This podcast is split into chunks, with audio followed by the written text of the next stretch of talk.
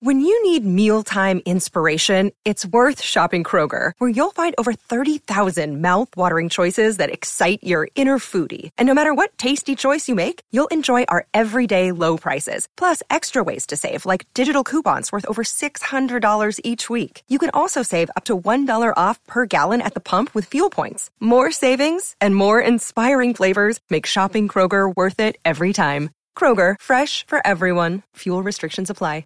You're listening to a SKOR North podcast right now, and if you're a business owner, so are your customers. In fact, I could be talking about your business right now, telling the tens of thousands of loyal fans about you and sending them to your business. Find out how you can partner with your favorite SKOR North podcast. Visit skornorth.com now and enter keyword partner. Fill out the form, and we'll get in touch with you quickly. Once Phil, Judd, Declan, or others start talking about your company, you'll be amazed at how many fans start showing up. So visit skornorth.com now and enter keyword partner. In the know, nonstop Vikings talk. It's Purple Daily on SKOR North and SKORNorth.com. Purple Daily, presented by Surly Brewing Company.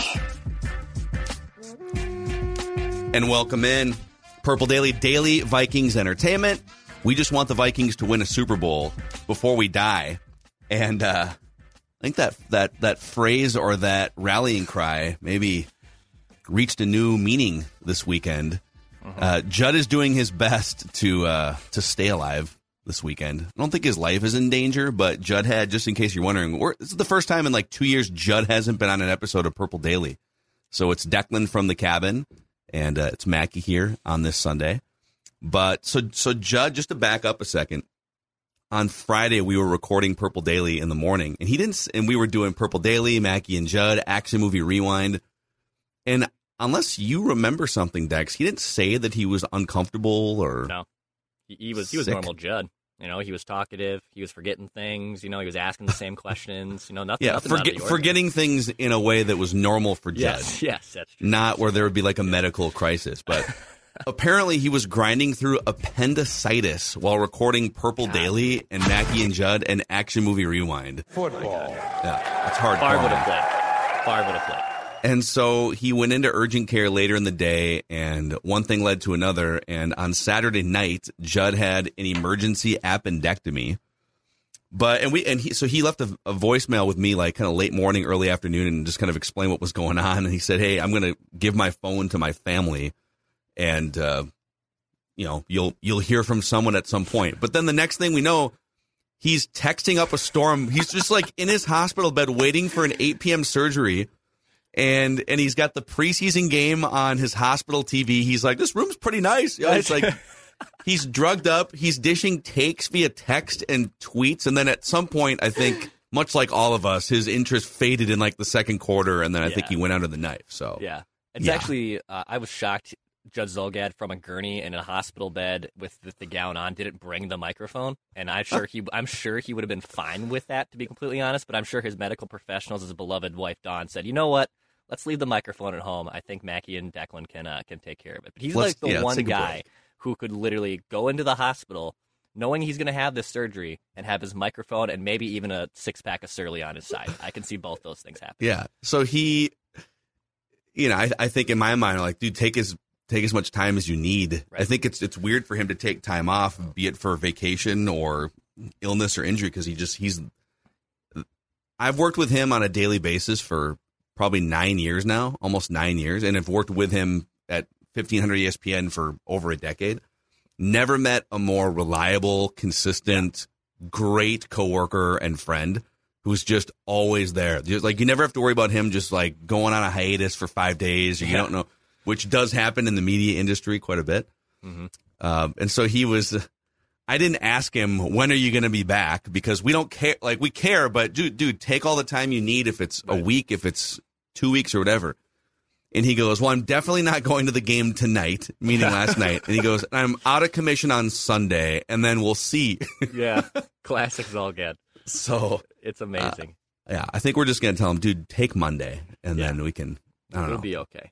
Maybe get you back into We have we have plenty of things to, to go after him. So if if he can't go, it's no biggie. We'll, we'll be okay. Dylan Bundy, Chris Archer here can uh, manage four to five innings at a time. I have a Okay. statement about those guys for Mackey and Judd actually Nice. on Nice. Monday. So uh, this is Purple Daily, Daily Vikings Entertainment, and uh, the show is presented by our friends at TCL. No matter what you watch, TCL has award-winning TVs for any budget, any space, all with stunning picture quality. And TCL makes more than just TVs. They offer mobile products, audio devices, home appliances. TCL bring you joy and simplicity through innovative technology. TCL.com. Also, a shout out to our friends at Surly. So last night was the first Vikings home game with the Before I Die tall boy cans inside US Bank Stadium. And it was a, bl- I know Judd was getting a kick out of it on his hospital deathbed basically last night with drugs pumped through his system. And he's just, all of you guys who were sending us pictures of those cans in the stadium, um, that was awesome. Pretty cool, to see just a rallying cry that we just kind of randomly started throwing out on this show a couple years ago and make its way onto a beer can inside US Bank Stadium. So that was awesome, Dex. It, it's very, uh, it's it's not cryptic, but it's very fitting for this show. Who uh, us three are kind of some. We can have a little bit more of a morbid takes on some things because we've we've experienced a lot of life and death before, and it's very, I think, fitting that a Before I Die beer is released to the public while Judd himself Mm-hmm. is in a hospital. Ready to go under surgery. It's Yes. just it, that's one of those moments where I'm like, oh, there is like a higher being out there because like that that that's how that works. That before I die cans go out to the public, and here's Judd live tweeting takes from a hospital bed. Very classic. Yep, amazing. So thank you guys for sending in your, your pictures, and uh, hopefully, hopefully you enjoyed the Before I Die beer at US Bank Stadium. All right, uh, instead of Judd's camp notes, Phil and Declan's camp notes here Let's do it. On this on this recap episode of the second preseason game, which was a snooze fest from all angles. So my biggest takeaway from that game last night is I, I knew that we were probably going to get to this point. I didn't think I would say this a week after I argued with Judd about, hey, just let's give Kellen Mond a chance against the Niners in the joint practice, the second preseason game. Let's just pump the brakes on the doom and gloom here with Kellen Mond. I am now willing to concede one week later. Judd was right. Judd is the wise old sage, the sports dad that sometimes has to tell us things that we don't want to hear. And QB2 is not on the roster.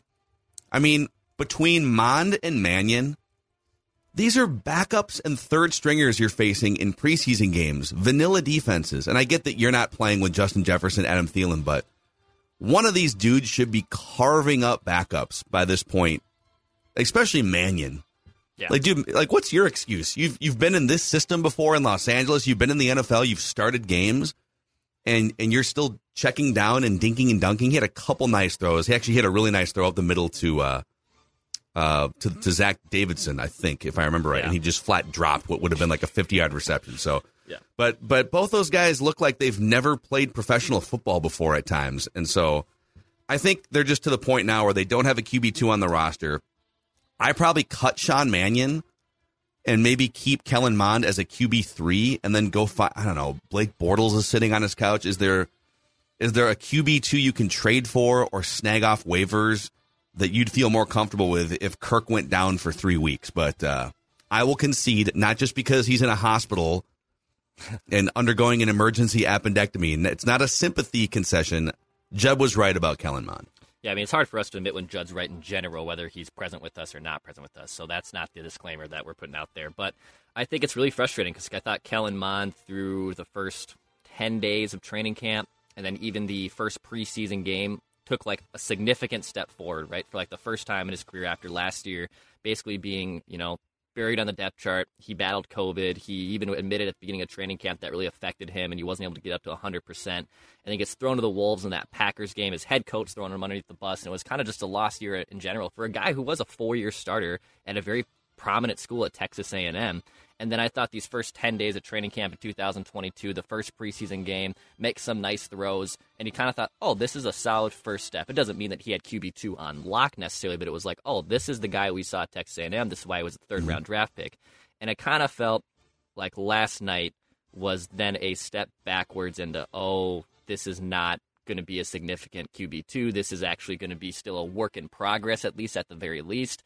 And I think it's it's frustrating because you Vikings fans wanted to see him take a significant step forward, and I thought last night was again one step kind of backwards. Well, the the first interception, Bisi Johnson, I believe, was the intended receiver. And when I first saw the play, because there was some pressure up the middle, excuse me, and it kind of looked like, oh, maybe his arm got hit when he when he threw the ball, and that's why the ball kind of floated out there.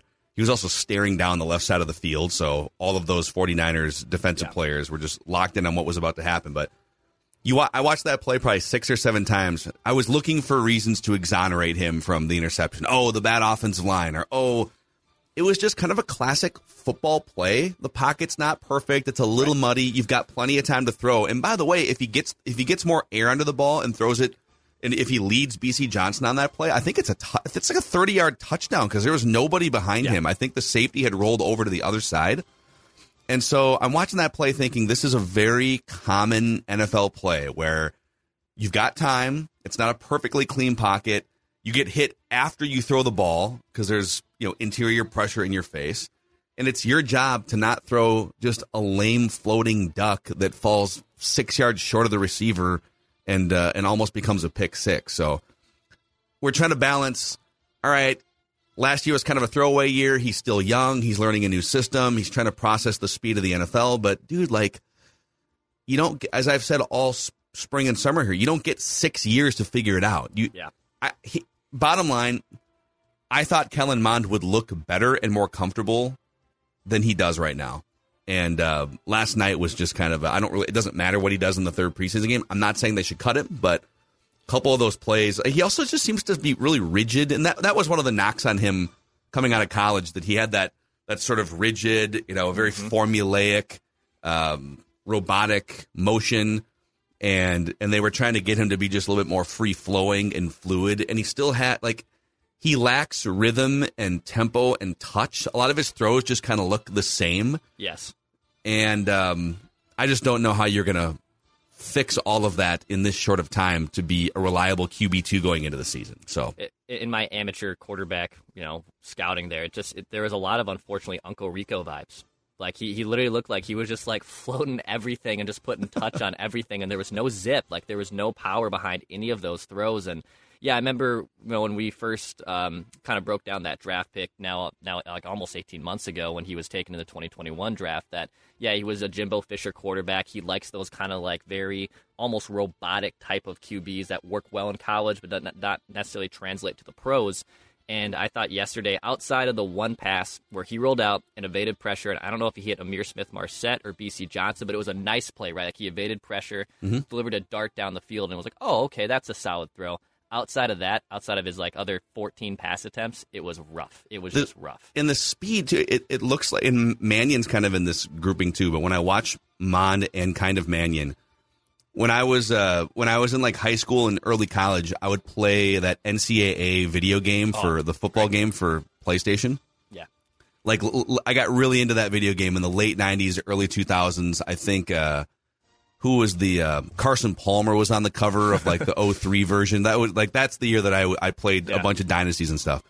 And so what I would do on that game to challenge myself is I would play it on the hardest level and I would pick one of the worst teams in college football and start a dynasty.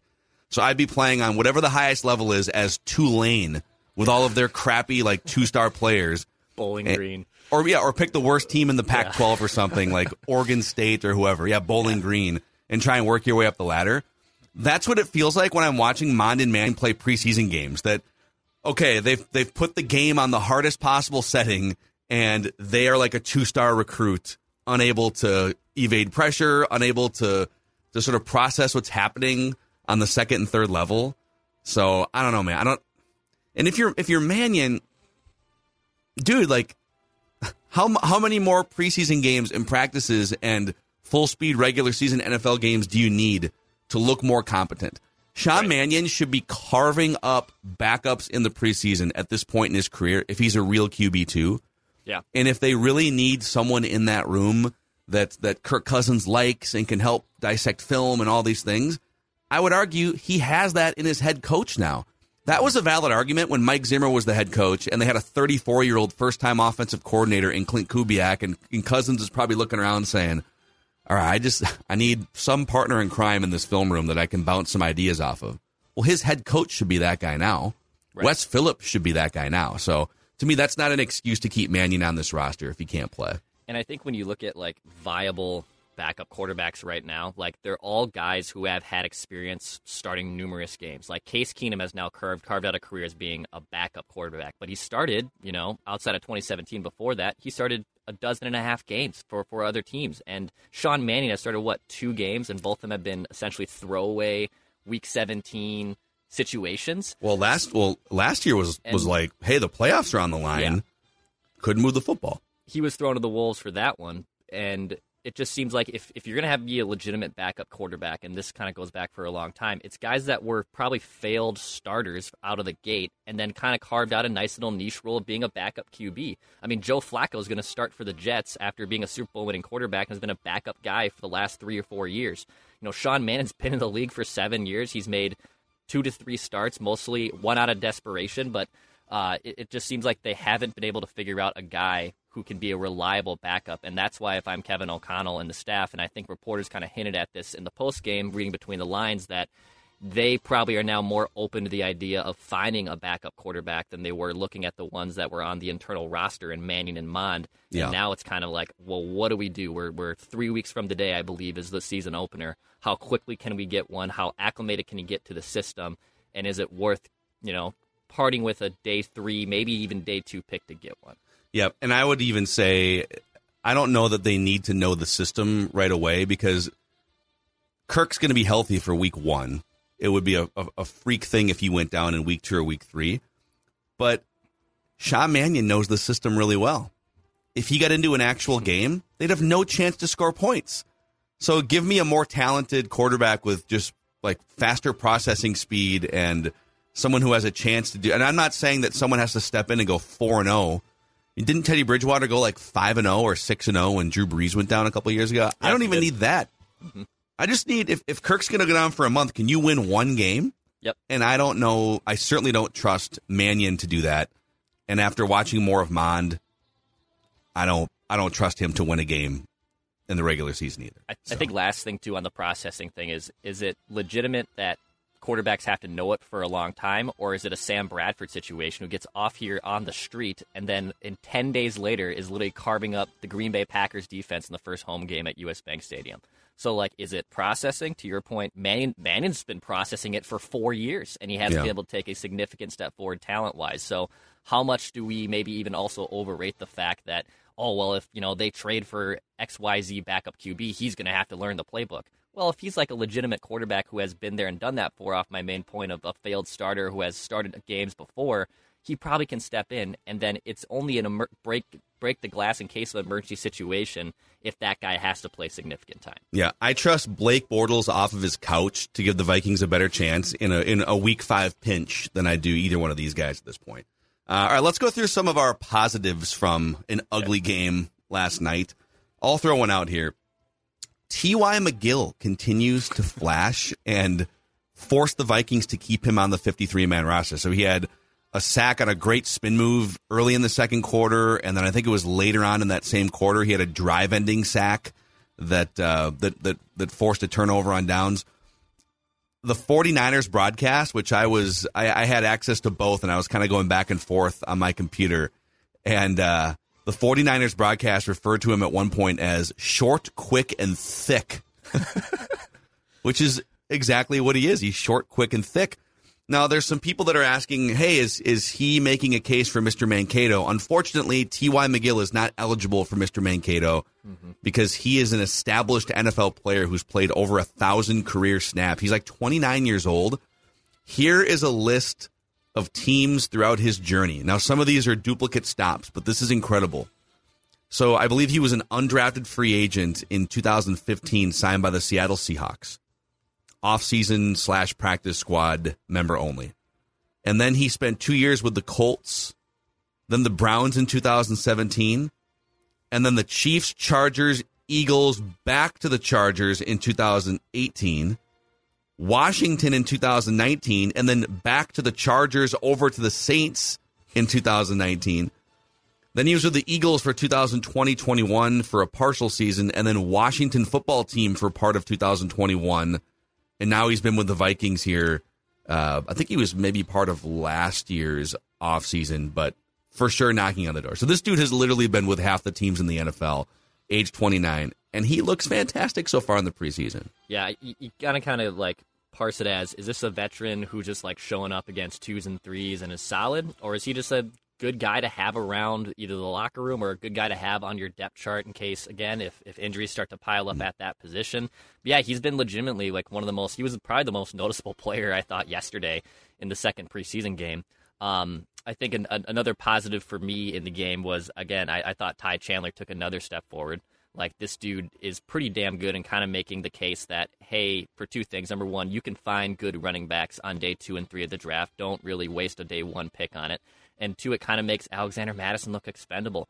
Like Ty Chandler is a guy who spent five years in college, by the way. So he he was at um, Tennessee, then transferred to North Carolina, but racked up like three thousand yards in his in his college career. Caught eighty three passes between both those schools. Like he's that perfect scat back that you would love to have in a third down situation.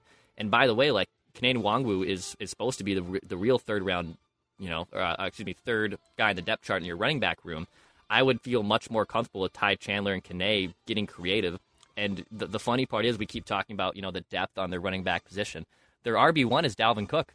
Like I, I think Ben Leber kind of hinted at, like you know we've been talking all about the passing game and what is Kevin O'Connell going to do on the broadcast yesterday, but they also have Dalvin Cook, yeah. who is legitimately a top three running back in the NFL. That makes life a lot easier. But man, I, I think coming up with packages for Nwangwu and Ty Chandler in the regular season, I mean, I know Mattison got got some run yesterday because he, he, didn't play in the first preseason game, but I would rather roll with Chandler and Nwangwu behind Dalvin Cook and getting creative with offensive play. That's what I'd rather see. Yeah, I, I had in my notes too just some really good stuff in the red zone toward the end of the first half, and it was there was the sequence where you had the great crossing route by Ihmir Smith-Marsette coming across the middle, and it, it was a great illustration of the type of play designs you're going to see, and getting getting a guy like Ihmir Smith-Marsette who's one of the fastest players on the team out in open space. You can envision Justin Jefferson running that route or KJ Osborn as well. And uh, he gets inside the five yard line on that play, setting up Ty Chandler, who basically pushed the pile into the end zone for a touchdown. Mm-hmm. So, yeah, it's just a couple really intriguing young skill position players on display toward the end of that first half. Uh, we have PFF grade that just came out, nice. just went live during this podcast, too. So, right. let's uh, let me pull up the pass rush on defense. So T.Y. McGill was the number one graded player among uh, pass rushers yesterday, including interior, exterior defensive linemen, linebackers. He had six total pressures and then the two sacks that we already talked about. So I think that gives him eight total pressures through the first two preseason games. Uh, Patrick Jones also flashed a couple times. He was credited with one sack and three total pressures. So nice little preseason continues for Patrick Jones. And uh, Luiji Vilain with the yep. didn't he have the fumble recovery? He, well, I would argue that the Vikings may have committed uh, an offsides penalty on that yeah, play, but that was offsides. Whatever, who cares? it's a preseason game. It should have easily been a scoop and score too. Like I have no idea why the dude just continued up the seam. Was like, man, if he like rolls out to the right, he's going to take that nine. Right, like who, you're you're trying to outrun guards, dude. Just in a tight end or something. Uh, okay, quarterback grades from last night. So Kellen Mond in the first week of preseason games was the second highest graded quarterback of all quarterbacks across the entire league. He was atrocious in this game, according to Pro Football Focus and all of our eyes. So he had a 40.5 overall grade out of 100, which again is unplayably bad. It matches exactly what we thought we saw with our eyes. Um, Sean Mannion was a 71.7 out of 100 so he was i think he was he was definitely a victim of a couple drops that would have gone for big yardage so maybe give him a little bit more of a pass uh, the biggest thing for mannion was average depth of throw was twice as much as it was in the first preseason game he was averaging like four and a half yards per throw in the air in the first game this was more around eight and a half so I guess if there's any silver lining for the atrocious quarterback play, it would be Mannion looked a little bit better but that's about that's about all I got. Uh, o- offensive line front. Let's go to pass blocking here. So Wyatt Davis had a garbage game in the first preseason game. They actually liked him in the 12 snaps, but he's just kind of tucked away at the end of the game. He's probably not going to make the team. No. I would say the headline here is Austin Schlottmann was the second highest graded offensive lineman in pass protection hmm. for the Vikings yesterday which is an interesting development. Uh, Garrett Bradbury did not play. Schlottmann, I think some of it's due to just lack of depth. Chris Reed's been kind of banged up and not great at the center quarterback exchange, but Schlottmann is very solidly the backup center right now. Mm-hmm. And maybe has a chance to knock on the door. I don't know if it's a week one thing, but has a, has a chance to to push Garrett Bradbury for the starting center spot. And he was really good last night. Yeah, I, I, think he definitely makes the 53. And, you know, the, outside of Ed Ingram, you know, most of the week one offensive line starters were inactive yesterday. You know, Bradbury was inactive. You know, both tackles and Darrisaw O'Neill were inactive. But Ingram still got some run uh, yesterday, and he still kind of flirts in with probably being that week one starting right guard. But Schlottmann, I think, makes things a little interesting here. Yes, Garrett Bradbury is the presumed week one starter. He's going to get every chance he can. But if Schlottmann continues to impress, like he's going to start breathing down his neck. I mean, they, they they pulled the plug on Garrett Bradbury last year when he got hurt, and then was it Mason Storm who was um was the guy? Not Mason Storm. Mason Storm is from uh, the early '90s Steven Seagal movie. Yeah, Mason, Hard yeah, to Kill. Mason Cole yeah. is from Cole. is from the uh, backup offensive line grouping of the Well, Vikings last year. honestly, Mason Storm would be also fine. I think as a center option for the Vikings, but his, but his weird hand workout. Yeah, he can just he can just keep chopping wood to get really hard and get ready for uh, all the interior rush he's going to get. But uh, they, they pulled the plug on Bradbury for a little bit last year and, and gave Cole some runs. So I, I wouldn't be surprised at all if Schlottmann eventually succeeds Garrett Bradbury down the line here. I mean, Garrett Bradbury, I think after Kevin O'Connell's basically said it's been an open competition, has been a little disappointing to their eyes. They thought he they could come in and kind of scheme him and still be a, a solid week one center. I wouldn't be surprised at all at some point in the season that Schlottmann does succeed him. on the bad front for the offensive line, the worst graded offensive lineman in that game last night was Oli Udoh, who was technically the starting left tackle. Right now, he's basically number two on the left tackle depth chart. And uh, he played 25 snaps, 25 passes, I should say. And he gave up five pressures, five hurries, no sacks, but he was kind of a train wreck in that game last night, which is not entirely shocking based on what we've seen so far. Um, before we get to some of the negatives here, you, know, you, you can't win them all. And uh, last night on Prize Picks, I went on Twitter and I said 28 and a half rushing yards for Ty Chandler. That seems like seems like an easy over last night. And then he you know looked great in the first half and basically didn't touch the ball in the second half. Um, so I don't know. Maybe you guys can be better than I am on Prize Picks last night going forward here, but. Here's how it works. You pick between two and five players and an over under on their projections, and you can win up to 10 times on any entry. Prize Picks offers every major sport. So you got the golf playoffs going on. You know, maybe you want to, uh, you want to, you want to fade one of the, uh, the golfers or something, and you want to take an over on a Ty Chandler.